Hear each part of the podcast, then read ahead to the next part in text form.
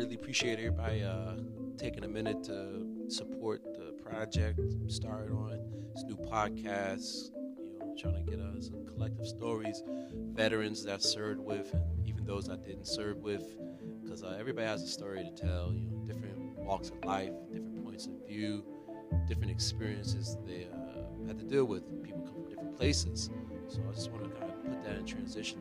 The climate right now, you know, there's a, there's a lot of a lot of things out there people believe the military is and maybe just don't know.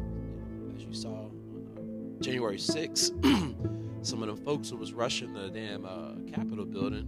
You had officers, you had staff NCOs, you had, you had, had, you had a lot of, lot, lot of quote unquote familiar faces. You know, it's kind of like, wow, these are the same people that were in charge of me at one point in time. And